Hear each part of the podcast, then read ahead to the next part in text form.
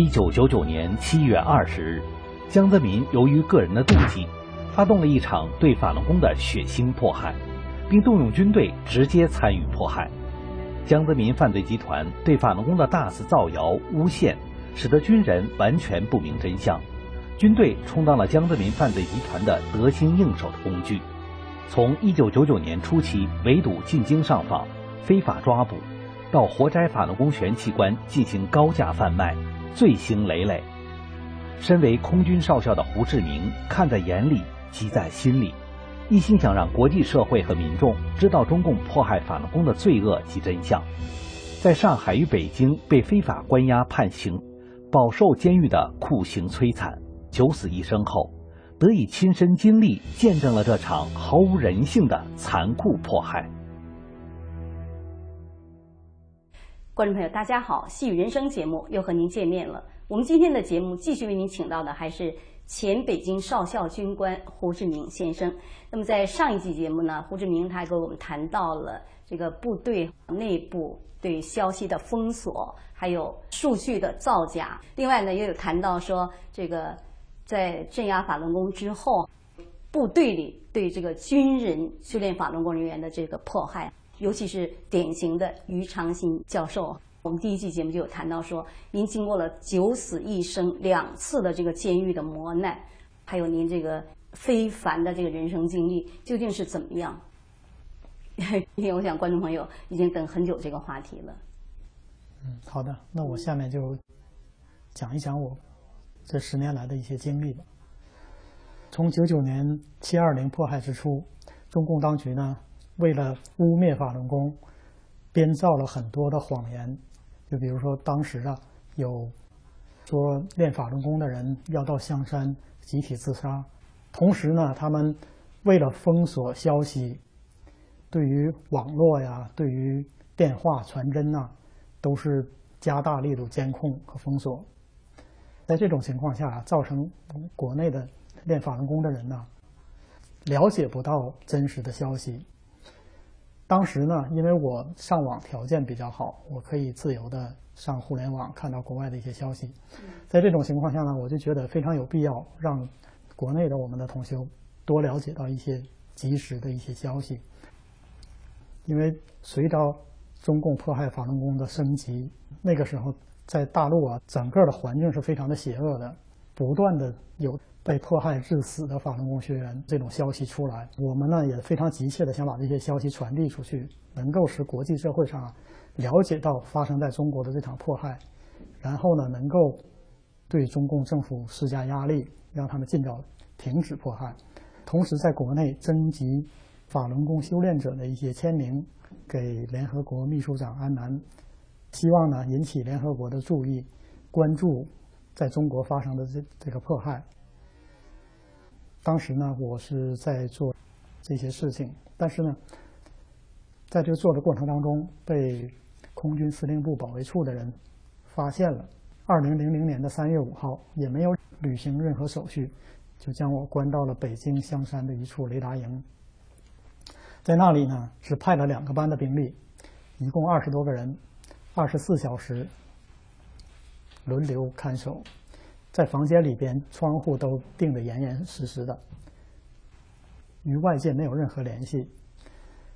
然后呢，每天就是大量的灌输这种污蔑法轮功的材料，还派一些人做转化工作。两个月的时间，就他们没有达到目的，最后呢，就是在空军通报批评，然后提前呢将我复员回家。您是那个军事院校嘛？它是一个终身制，就是说不可以给您复员的，是当时我在部队期间，呃，按照部队的规定，研究生学历毕业是不允许复员的。但是在中国，任何问题只要和法轮功有关系，你都没有规定可言，所以就是毫无道理的将我强迫复员。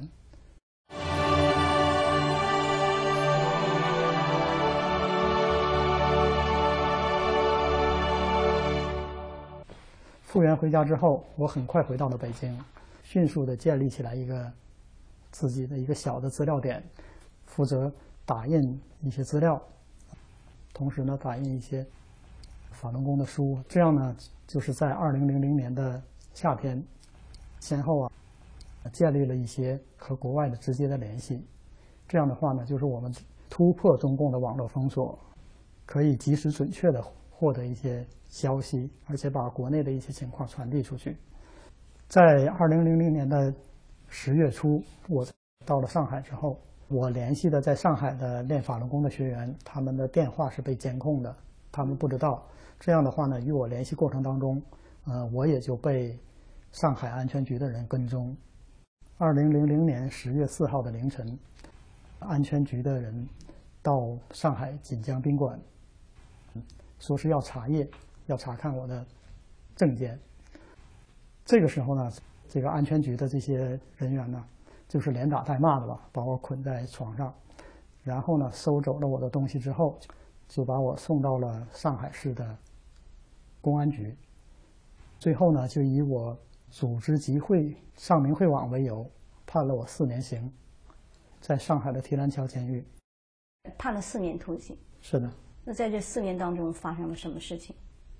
在监狱里边，对我们修炼法轮功的人是非常残酷的。上海提篮桥监狱啊，每个房间只有大概有三平方米，非常的阴暗狭小。然后呢，派两个人日夜的监管看着，动辄打骂。如果说一两个月之后还不转化，还不写保证，他们呢就会夜里不让睡觉，白天呢是做一些奴役。那不让睡觉是让你做什么呢？不让睡觉就是在那里躺着，但是呢，负责看守的人呢，就是看你睡着了，就会捅醒，以至于后来啊。实在困的话，他就闭着眼睛，捅也不睁眼睛，他会拿牙签之类的把眼皮支开。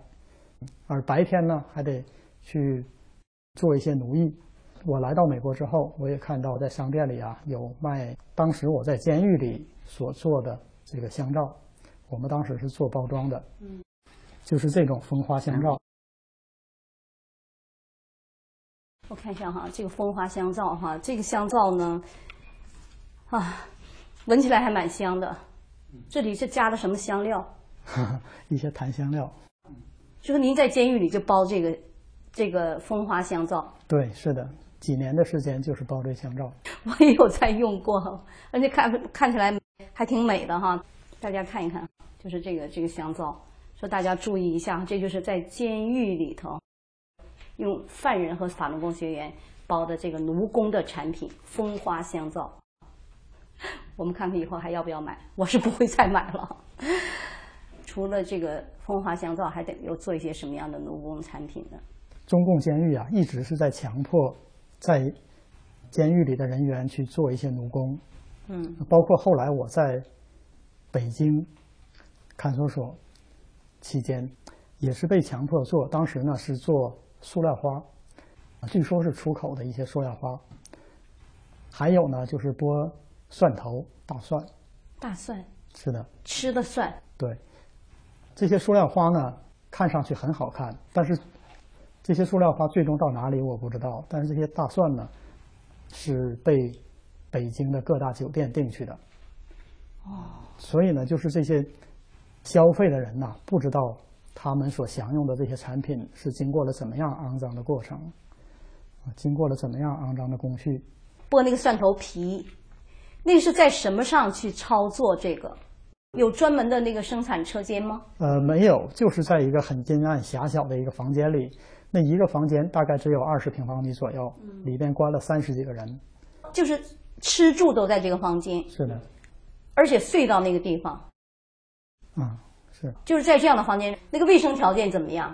谈不上有任何卫生条件。三十几个人住在一个二十平方米的地方。吃饭、上厕所，一切生活都在其中，而且还要在这种环境下去剥蒜头，去加工他们这些奴役的产品，那卫生条件是可想而知的。这是我来到美国之后看到的，也是剥好的蒜头，但是上面呢写的也是中国制造。那说到这个了呀，真的是蛮可怕哈。就是说，你看我们在超市。我也买过这种，因为大家都图方便嘛，对不对？真不晓得这种东西，很多都是出自于在监狱里、在看守所里这些关押人员的时候。就是那么不卫生的条件，而且就是很多那个那个所被关押的那个犯人身上有长疥疮啊，有什么的哈，就是又不洗澡哈，这种卫生条件下剥的这种蒜头皮。这是我在监狱里的亲身经历，要不然的话，我也不了解这些信息，我也不知道像我们用日常用的香皂啊，或者是蒜头啊这样的产品，也是出自于监狱、看守所这些地方。高墙内，你看到的劳教所、看守所、监狱，简直就像一个繁忙的企业。这里的奴工们从事超负荷奴工劳动。他们平均每天工作高达十二到二十个小时，他们不是廉价劳动力，而是无价劳动力。中国不少企业，包括很多从事出口生产的企业，都与劳教所、监狱、看守所注册的企业有业务关系。于是，大量的奴工产品就通过这些公司出口到世界各地。除了空有外表的风花香皂之外，太多民众的生活日用品。包括礼品、工艺品、精美珠包、韩国礼服、绣花被套、靠垫、衣服、鞋帽、筷子、牙签儿、金龙鱼食用油的挂牌、假发、假眼睫毛、名牌儿童玩具、万圣节、圣诞节灯饰等等等等，真是贯穿了国内外民众的整个生活。目前。中国的奴工产品已引起了国际公愤。这种奴工产品不仅严重侵害了被奴役者的人权，而且严重破坏了全人类的道德和良知，让每个消费者都成了无辜的受害者。除了这些奴工产品之外，就说您所遭受的，我在上海提篮桥监狱那几年呢，都是在。那么一种非常邪恶的环境下经历过来的，特别是到我临出狱之前头两个月，监狱呢为了达到转化我的目的，开始就是完全不让我睡觉。白天呢是规定坐在一个小凳上，非常小的凳子，一动不能动。只是在吃饭的时候可以吃，很快的十分钟左右吃完，又规定又不能动，在那坐着。白天就是这样坐着，晚上呢不让睡觉，躺下去之后，只要是看你闭上眼睛，他就会同醒。整宿的就旁边有这个人员在看着你。对，他们所利用的这些犯人呢，都是他们专门挑选出来的，就是品行啊不好的，他们会不择手段的、非常没有人性的去折磨人的那些犯人，在这种。情况下呢，迫于无奈，我就开始绝食。绝食之后，两三天的时间就陷入了一种昏迷的状态。他们就把我送到了监狱的医院，一进去就给我捆在床上。哦，就到监狱的医院不是治疗，把您捆在床上。对。监狱的医院也是要折磨人的。他们其实是一个机构，都是一样对待这些被关押的法轮功修炼者。我到了监狱医院之后，就是四肢撑开，然后呢，胸上还紧紧的勒着一条胸带，绑在床上，就是使人整个动不了，除了脑袋之外。当时啊是八月份的天气，还很热，由于身体也不能动嘛，那种嗯很疲劳，使得人出汗，就是在那躺在床上呢，汗水呀就经常窝在眼窝里边，都汪上了很多的汗水。而且呢，长时间的这么绑在床上，身上啊非常的痒痛，但是自己都没法去处理。就在这种条件下呢，灌食，同时呢还打一种药物。开始我没有注意，这种药物呢，一打上之后，脑袋就会剧烈的疼痛，要爆炸一样的感觉。这种现象持续了两三天之后，我发现，就我这种头痛是和这个药物是直接相关的。他打上这个药，头就开始痛。这个药撤掉之后，就渐渐的恢复了。这种情况持续了有半个月的时间。最后呢，我就是疼痛到已经是头晕目眩，最后就呕吐了。非常明确的知道我这种头痛就是因为那个药物造成的。他给你打这个药物的目的是什么呢？呃，我问他这个药物是什么，他只是告诉我这是属于消炎的药物，但是没有明确。中共在使用药物对法轮功学员进行摧残上有具体的犯罪指令，其中在转化法轮功的实施方法的文件中写道：必要时可用药物介入。采用医药方式和临床实践方针，达到科学转化之目的。他们的具体手段是：一，在灌食时加入损害他们大脑神经系统的药物；二，以治疗为名直接注射；三，把药物偷偷拌进饭里，溶到喝的水里。用药后会破坏中枢神经系统，出现呆滞、神志迷糊、受抑制等症状。使坚定的法轮功学员说不出话来，不能正常思考，不能在头脑清醒的状态下讲真相，摧毁他们的意志和身体，达到邪恶的目的。中共就是这样广泛而大量的使用药物，对健康的法轮功学员进行迫害的。这样呢，就是我被绑在床上，绑了多长时间在这个床上呢？一直绑在床上，直到我离开监狱。然后当我。从床上下来的时候，已经手脚都不会动了。就说这个医生也不是给人治病的，就是配合这个迫害的。是的。那后来怎么样？到我嗯四年刑期期满，我家人来到上海把我接回去的。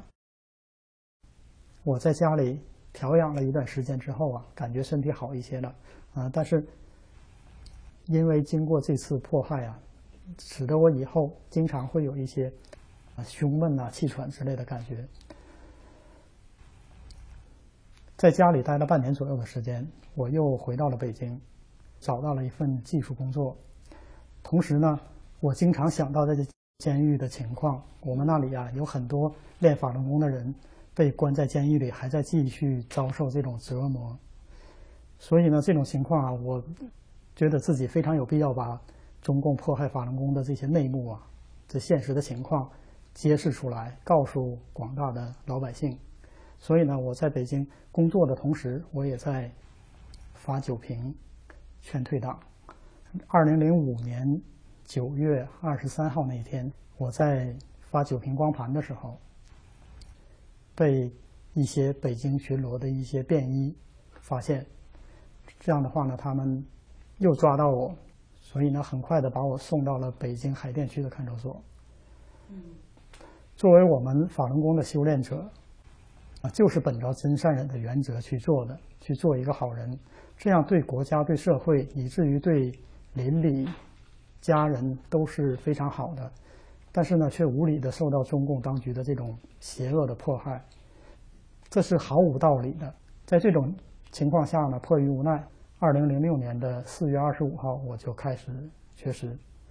这次绝食啊，持续了三年多的时间，在五月下旬把我送到了海淀区看守所的医院。刚一被送进那个医院，他们马上就用铁镣子把我的双脚捆住，绑在床上。这样的话呢，我也是动不了，因为当时身体已经很虚弱了。就说他把你送到医院。啊，用铁链子绑上，他的目的是什么？通过各种折磨手段，想迫使我放弃信仰。在我被绑在床上的时候，他们也是非常野蛮的灌食。因为灌食的管子呢，通常按照医疗上的规定，从鼻子下到胃里就是五六十厘米的距离，但是呢，他们经常性的会插入七八十厘米，甚至更长。有一次呢。一个一米二五的管子留在外边，只有十厘米左右，他又急速的把这管子抽出去，因为人的鼻腔、食道都是非常脆弱的，他这种猛力的抽拉，致使我的鼻腔啊、食道啊受到非常大的伤害。这个管子拿出去的时候，看到上面都是沾满了鲜血，那是肯定的，嗯，全部划伤了，以至于。我就连翻身、咽唾沫，甚至呼吸，都感觉很疼。很长时间说话都非常的疼痛，这呢也是他们迫害的一个手段，通过在这个灌食当中去折磨人。给你灌什么东西？就是糊状的橙黄色的液体。嗯，他们有的时候会灌食量很大，有的时候很小，有的时候放很多的食盐，因为人体呀摄入了很多食盐之后会口渴，啊，会有很多的不适的反应。这样的话呢，就致使我身体就非常的瘦弱。在这种情况下呢，他们又把我送到了肺结核、肝炎传染病的病房。这种情况下，我突然想到，就是我在外边的时候，了解到一些我们法轮功的修炼者关押在看守所、监狱、劳教所这样的地方死去的，我就联想到我当前的处境，他们就是在我们身体极度衰弱的时候。抵抗力很差的时候，把我们放到传染病房，他们是在采用这样一种手段来迫害我。他有给你用药吗？送到那个传染病房？从我到了看守所医院之后，他们一直在给我用药，而且往我的灌的食里边也有磨碎的药放进去。什么药？有一次我在追问那个医生，他告诉我，在我输液的药当中有一个是抑制神经兴奋的。他说呢是镇静作用，但是呢，我感觉呢打了这个药物之后，就是人呢处在一种神经麻木的一种状态，就是整天呢都不困，但是也也不兴奋，特别是夜里根本就不困，经常是整夜的睡不着觉，但是白天呢也不想睡觉，就是长期的使人处在一种。恍惚的、呆滞的那么一种状态当中，从我进医院到我离开，一直是打的这个药。他为什么要给你用这种药？呃，我想也是一种迫害的手段。他根本不需要用这种神经性的药物。这种药物打上之后，明显的反应就是人头脑处于一种恍惚、呆滞，对外界的反应越来越弱，不那么灵敏了。在北京海淀区。看守所的医院里，我经历了种种的这些迫害折磨。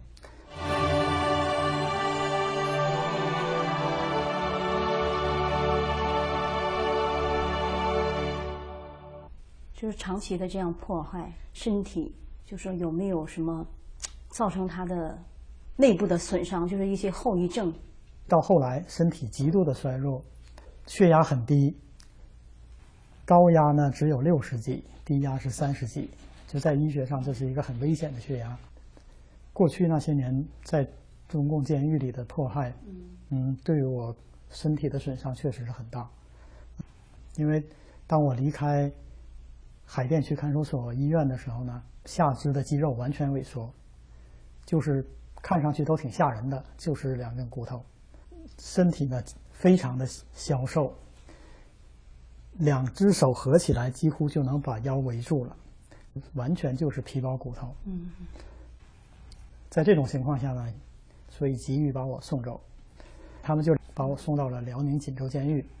在送的过程当中呢，警察呢他就很不耐烦，我呢是一直被抬着担架抬来抬去的，他就朝我小腿这个地方踢了几脚，但是在后来做检查的时候呢。那个医生啊，就告诉我你的啊腿部有神经的损伤。他鉴定的结果呢是器质性的损伤，就是说物理性的损伤，就这个东西坏了，而不是功能性的。因为功能性的损伤是可以恢复的，这种器质性损伤是不可恢复的。告诉我，将来呢最好的结果就是一瘸一拐的，如果不好的话呢，这个可腿可能就废掉了。当时啊，肌肉已经完全萎缩了，就使得神经完全暴露在外边。而我离开北京海淀区看守所的时候呢，已经无法行走，所以接下来的三年的时间，我一直是用轮椅的。经过长期的绝食，面对死亡的威胁了，那你是怎么走过来的呢？我从监狱里回到家里之后，完全是凭着对法轮功的信仰，这种信念支撑我走过来的。这种信仰给了我无穷的力量，使我在任何情况下、任何条件下、任何环境下，我都能够非常平和、非常坦然的去面对。在各种苦难面前呢，都要求自己保持一个平和的心态，严格的遵循着真善忍的原则去做。经历了这个这种磨难、这种苦难，在自由环境下的人，我想是没办法去想象。是怎么样的一种遭遇？确实很难想象。而且呢，您是坐着轮椅出来哈，肌肉萎缩，而现在呢，就说您的身体哈能恢复到现在这个样子。是啊，我通过练功完全恢复正常。啊，就是现在腿部的肌肉都已经正常了，这可以说是一个奇迹了。是的。